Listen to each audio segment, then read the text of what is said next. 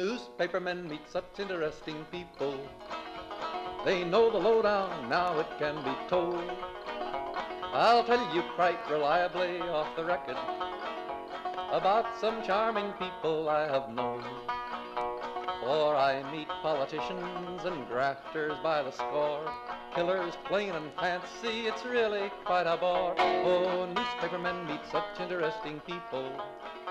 They wallow in corruption, crime, and gore. Ting-a-ling-ling, city desk, full the press, full the press. Extra, extra, read all about it. It's a mess, meets the test.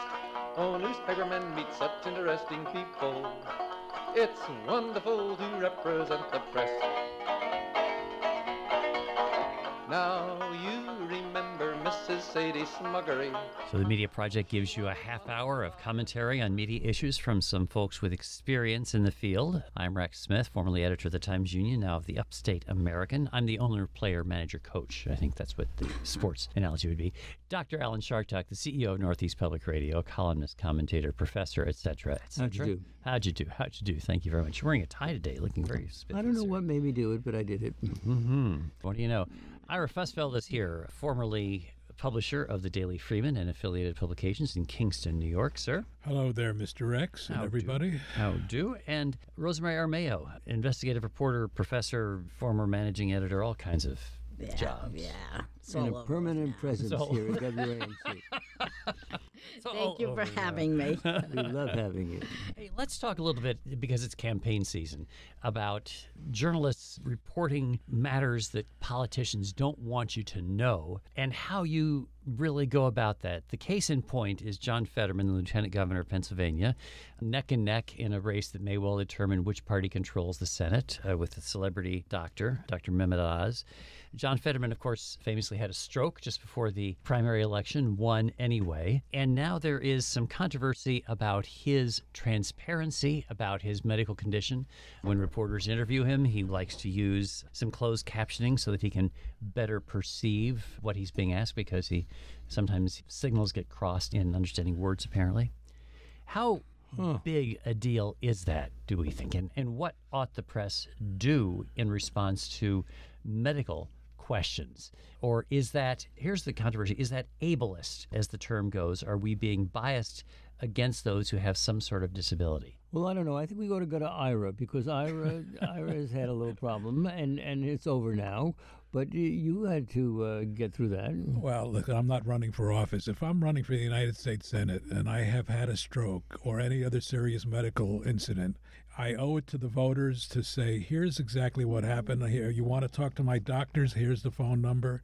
You have to be transparent and the fact that the press is digging into this should be expected, and it's exactly what the press should be doing. And the best way to cut that off at the pass is to report and give this information out yourself. And the reporters better not find that you're lying because if you're lying, really bad news. Mm-hmm. Well, I can blame everything on Trump, and that includes Yes, this. that's true. Trump made it okay not to report truthfully, have your doctors report truthfully about your medical condition. He he made a joke of his medical examination when he was running, and then when he had COVID and came close to death, we only found out later.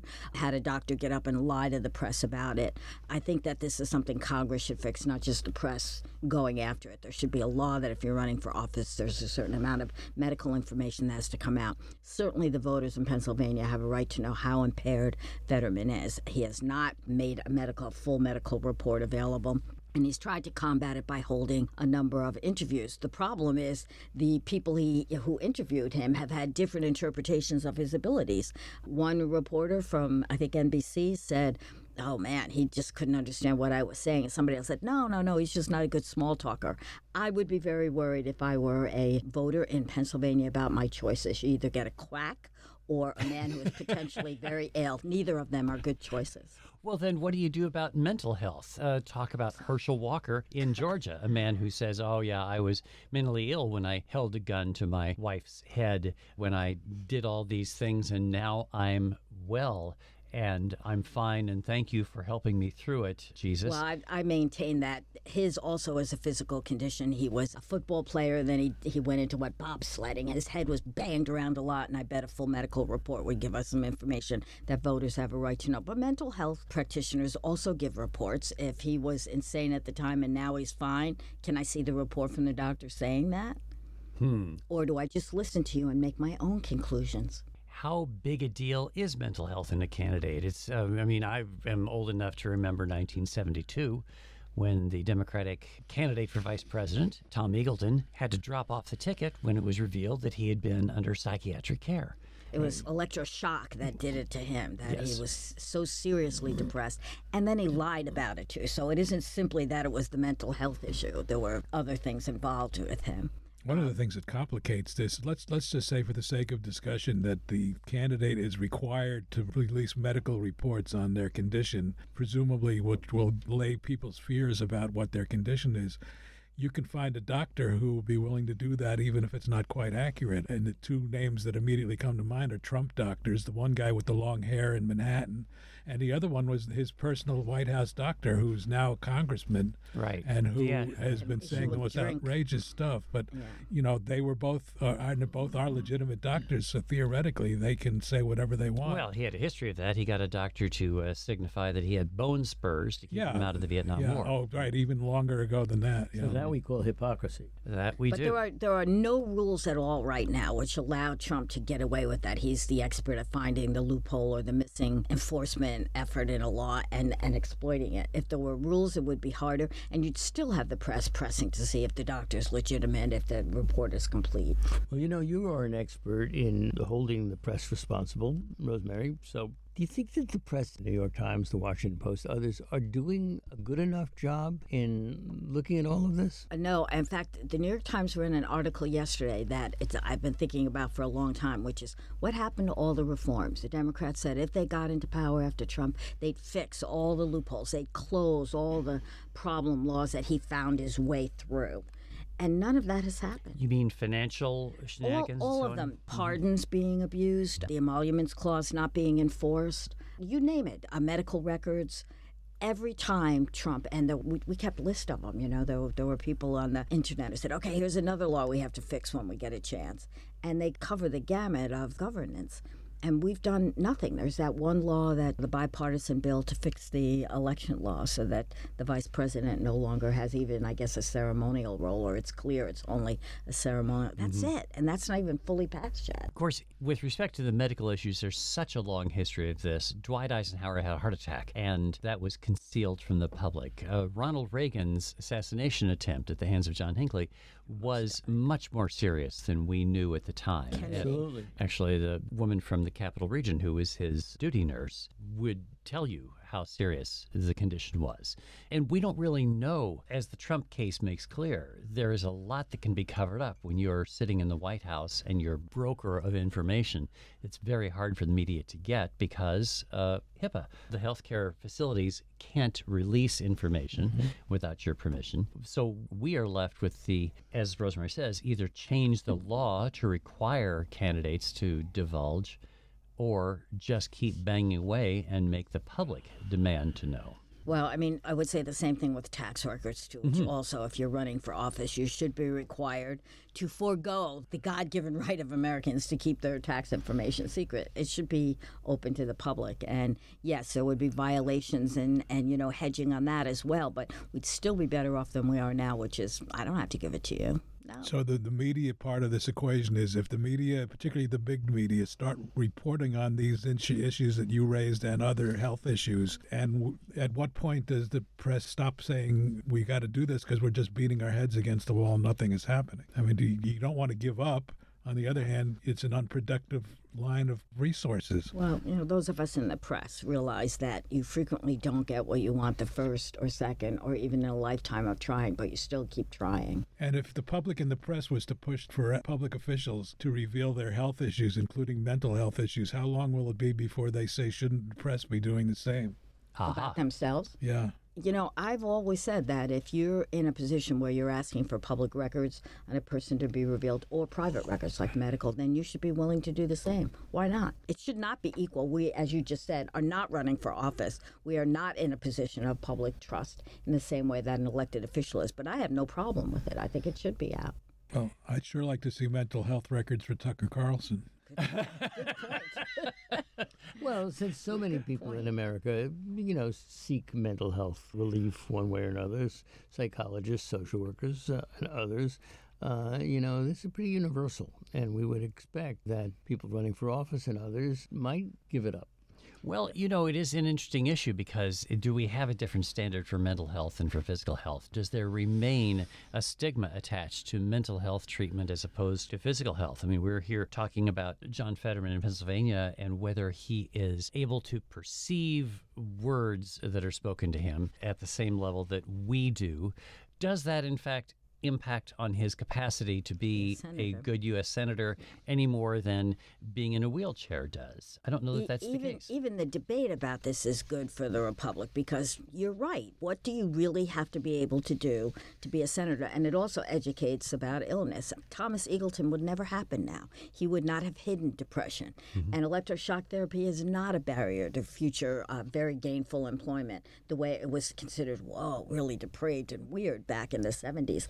That's changed. And part of that is because of sunlight, which the press can do what happens in a stroke. Will he get better? Is he getting better? It's even now some of the reporting is whether he can see the word and understand the word. Those are two different things. The perception is off because of the stroke, but he still understands everything. Right. That's education. The question of vulnerability is one that has been raised by Jon Allsop of Columbia Journalism Review, who talks about the fact that your health is vulnerable, your mental health, you're vulnerable, but there's an emotional vulnerability as well. I don't want to get too woo woo woo here, but in candidates who are able to admit to some level of humility, you know, I was wrong about this and so on, that would be something that we might wish to see. We might really wish for more mental health from our politicians in general. I see Rosemary shaking her head profoundly. I, I, I'd like more mental health in our public officials, It would be a good thing. And more transparency. more I transparency. mean, it's just it seems like such a basic equation. If you fear that there's somebody who is unstable, unless you're proven otherwise by a noted medical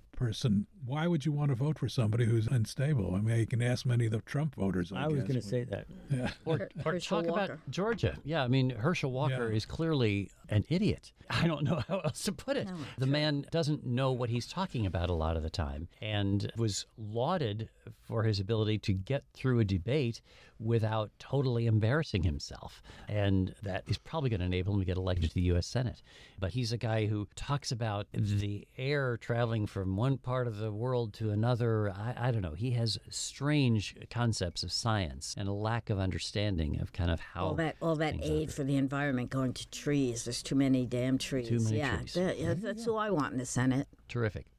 By the way, folks, you can share your views. Media at WAMC.org is how we get email, and we're always happy to hear your thoughts and incorporate those into our program here. Alan Chartock, Rosemary Armao, Ira Fusfeld, and I'm Rex Smith, and we're here with the Media Project every week. Uh, we're going to talk a little bit here about war coverage because there is once again more attention to Ukraine. A few weeks ago, we were saying, gosh, Ukraine has dropped out of the headlines off the front page for people who still pay attention to such things as pages. And now suddenly there is more coverage of the war, but some question as to whether it's actually of the kind that is useful. Is what we need more coverage of what's going on on the ground in Ukraine or more understanding of what's going on in the Kremlin that is leading this war forward and what might follow? I suspect there are an awful lot of people leaning over after they heard you say that, Rex, to their radios and saying, both. Both. Okay, that's fine. But there are limited number of minutes in a broadcast hour. Yeah. uh, and a limited range of dollars for reporting. And so you kind of have to figure out if you're the executive producer of Morning Edition and NPR, what do you do? Well, I think the print press, and I extend that to digital print press, is is in fact doing what you suggest, which is covering both Moscow and has boots on the ground, depending on how large the organization is. I think, unfortunately, we judge a lot of the media coverage by what we see or don't see on television. And you're right, even if all of the networks had people in Moscow and on the ground in Ukraine, which I believe they do, there's only 22 and a half minutes of time for them to report the entire front page of the New York Times, so that they just simply don't have the time to make an impact, in my view. The impact is the pictures of the bodies on the ground and the burned out buildings, and that's not to denigrate either of those efforts. But if we're going to judge media coverage by TV, I think we're misjudging because there is a lot of coverage out there, particularly in the print press. I think that the problem is twofold. One is that the coverage on the ground is the same as it has been since February bombed out buildings, civilians getting it, dead women, dead children. I hate to say blah, blah, blah, but that's how the public feels about it. We've seen that, done that, been that. So reporting on Russian motives, which I think is the real story, we cannot get no one has real access to Putin. So one story you can't get, the other you have too much of. How do you mix that up? And that's for print as well as for television. Yeah, it drives me crazy to hear commentators saying, you know, what Putin's doing is. Eh, yeah. You cannot infer from anything that we can see what Putin's direction is or what his intent is. We don't know the man. So to have a local commentator talking about Putin is idiotic. Let me just try to take the other side on that one, if I may, Rex. I do believe Putin has a history. He has a history in terms of his own personal actions and his relationship to what used to be but is no longer the Communist Party. So we can pretty well know, I think, who Putin is and call him on it. Hmm. Where does his mental health fit into it then? You know, we don't know anything about that. We don't know how crazy he actually is. Well, So that's what I was going to say. There, there was a time uh, not all that long ago, I think, where there was a perception that Ukraine was winning and it was pushing back Moscow, and in fact, the Russians had retreated in certain areas. And then Putin made his remarks about the atomic bomb and not ruling out the use of nuclear weapons. And that seemed to have gotten everybody's attention again. And now the coverage, in my view, is ramped up again. So, to the extent that there was a valley, and I think there was, now we're coming back up and building the coverage up. And the seriousness of this conflict, not just in that area of the world, but to the entire world, is more top of mind awareness. Well, the, the Ukrainians blew up the bridge. Right. Beautiful Which is what prompted the nuclear threat. and then the nuclear threat and a massive bombing across Yes. the entire Ukraine using weapons from Iran. So we've moved from a regional conflict, a microaggression, into a world peace threatening Right. military action. So coverage is not an option. That is something that should be on the front pages every single day. And if the story is sort of incrementally moving or not at all moving, I still think you have to report it. Without a doubt. Uh, But would you not agree that the coverage had waned a bit before? Oh, absolutely. hmm And it's back. Okay, another topic that we want to get to this week is a domestic one, and that is what seems like a local story that actually has national ramifications. That being in Los Angeles, where the president of the city council, an Hispanic woman, was forced to resign after extraordinarily racist remarks that she was making in a secretly recorded conversation at the Federation of Labor headquarters in- About? in L.A. about African American voters. So the cover gets pulled off of this story, which is people in minority status all love each other, which turns out not to be true. It turns out, and I- think I've known that for a long time, that there's a certain competitive instinct between various minority groups and others. There can be, there isn't always, but there can be, and it's quite unattractive when laid bare. It was quite unattractive, forced resignation of the president of the council. The fallout continues, and there may well be implications for interracial relations in politics for a long time to come and geographically divided. The question for journalists is the use of this secret tape. This was done by the Los Angeles Times for bylines on the story and former Times Union reporter Ben Oreskes. And I remember him. No, you're remembering his dad. Is that, Sorry. well, I was going to ask if he was shortcut, related to Michael Oreskes. Is that his son? Michael Oreskes. Oh, I didn't know that. Yeah. How do you know I don't remember him? The- Yes. Uh, He became a big guy at NPR, didn't he? How about that? Oreskes. he? Yeah. Yeah, that would be the dad. All right, we're getting away from here now. The question is Would you hesitate to use a secretly recorded tape that falls into your hands, as this one did? This one got into the hands of the LA Times simply by being tweeted to a newspaper's politics account. Do, do you remember Jesse Jackson, who on a off the record interview? Yes, I heard- remember. Yes, he was the candidate. He was the candidate, and yeah. he referred to New York as Hymietown. So competition between minorities is pretty old. We've known about it, and this is exactly the same thing. That was off the record. The Washington Post reporter Milton Coleman was a friend of Jesse Jackson. He didn't have a minute's hesitation, I think, in reporting that story because it was so ugly. As were the remarks of this woman and her friends. They're just disgusting, and I understand that you can say things to a friend that are private and that, if heard by others, could be Although you shouldn't. misconstrued. But this is not in that category at all. It's clearly horrible, and she deserves the fate she got. And the reporters were absolutely right to put that out. The interesting difference about the Jesse Jackson comment is that it was an off the record conversation with a reporter. This was simply a recorded conversation that got into the hands of a reporter. But Right. I I think it was a closer call, though I think Milton Coleman clearly made the right call Mm-hmm. in saying this is so newsworthy that a presidential candidate would say this that I The have rules to. are out the window. Yeah, I have to. So so much for off the record, right? So Yeah. much for the rules. If it's a great story, a You reporter's going to use it. it. It, yeah. It's not just a great story. It's what's It you know, spoke to morally defensible mind, or yeah. not. Wait a minute. You're all three of you are advocating using something that was told to you off the record. In this case, yeah. If it's uh, if it's morally indefensible to have said this kind of Have thing. you ever done it, Rex? Have I ever used something that was given to me off the record? Hmm. I don't. If I have, I'm not going to tell you. I don't. I wouldn't- to answer that would be off the record. I think that I have made reference to off, and I've I've actually thought about this some because I, I remember an off the record conversation with Andrew Cuomo that I ended up repeating to people a couple of times, and suddenly realized, you know, that was off the record. I shouldn't have done that. But he's the problem with Cuomo was this was early in his resurrection when he came back into public life. He he would start again. a conversation by hmm. saying, "It's just off the record, just you and me, right?" And then he would start talking.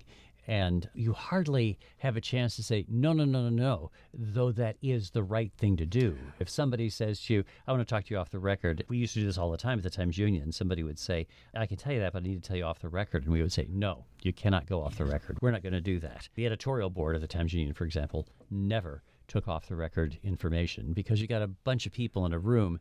You can't have an off the record conversation with six or seven people. There's just no such thing. It sounds like we're in agreement that we should never do anything off the record. I am constitutionally unable to do that. Someone says to me, I'll tell you off the record. It'll be, I always say, well, we can start there. And then I'll, there's no way I'm putting that off the record. And you, you talk to them. It's a negotiation. It Yes. not it isn't a rule. It isn't Okay, like so it's not I'm black and white. invoking the off the record. It just doesn't work that Right. way.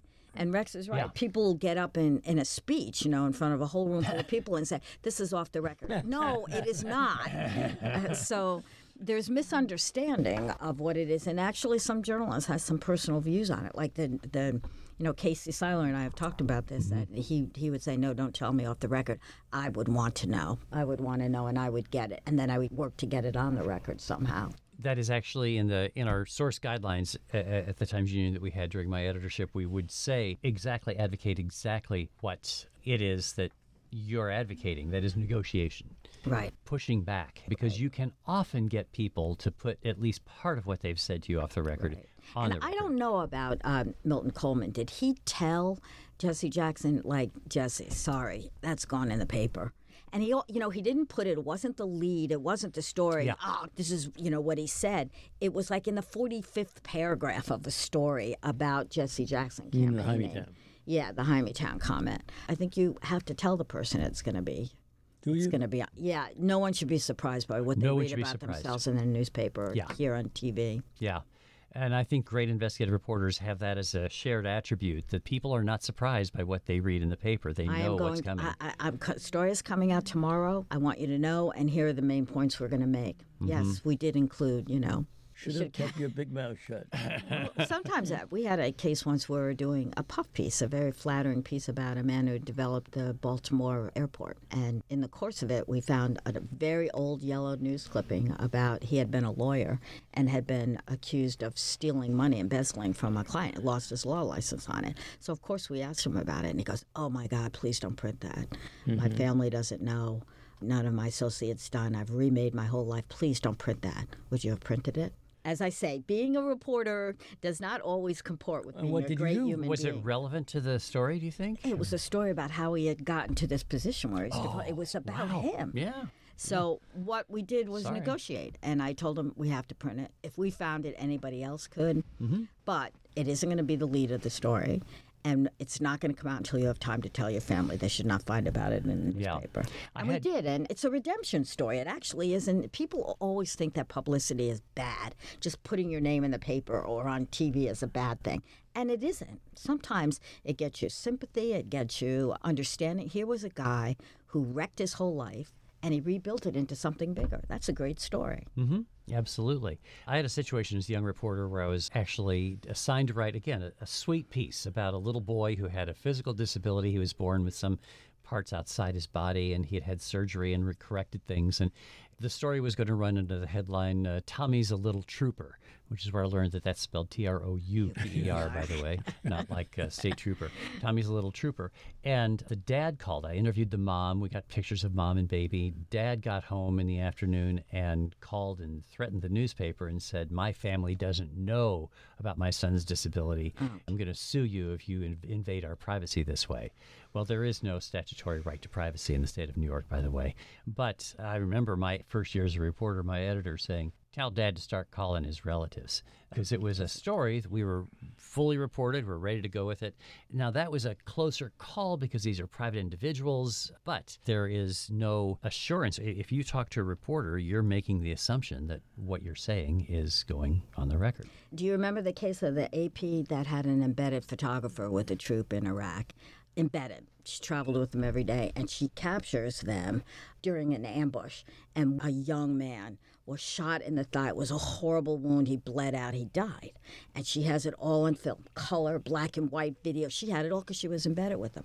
So the AP calls the parents that night and say, We're, We've got the story and it's going to be in the paper tomorrow. And they said, Please don't run it. That's intensely private. It's our son's final moments on earth. Don't run it. And the AP said, We're calling to tell you we're running it, not to ask permission. Mm-hmm. Because, of course, there's no statutory rule against it. They had allowed it. The troop loved this woman. And it was an amazing story. It was like a, a hymn to him, a, a song of praise to young men who dedicate their lives to the country. That's what it really was. And she loved this guy. They were friends and the whole troop around uh, her also supported that move. But for the parents, it was devastating. The great value, one of the great values of journalism is the empathy that it imparts as a result of that kind of storytelling, painful as it may be. That's all we have time for today, I'm afraid. That is the media project for this week. Alan Chartock, Rosemary Armao, Ira Fusfeld, and I'm Mark Smith. Thanks to our producer, David Castina, and to you folks for joining us once again this week on the Media Project. for readers and to big shots for their dough. Now publishers are such interesting people. It could be prostitution, I don't know. Ting-a-ling-a-ling, circulation, ting-a-ling-a-ling, advertising, get those readers, get that payoff. What a headache, what a mess. Oh, publishers are such interesting people. Let's give three cheers for freedom of the press.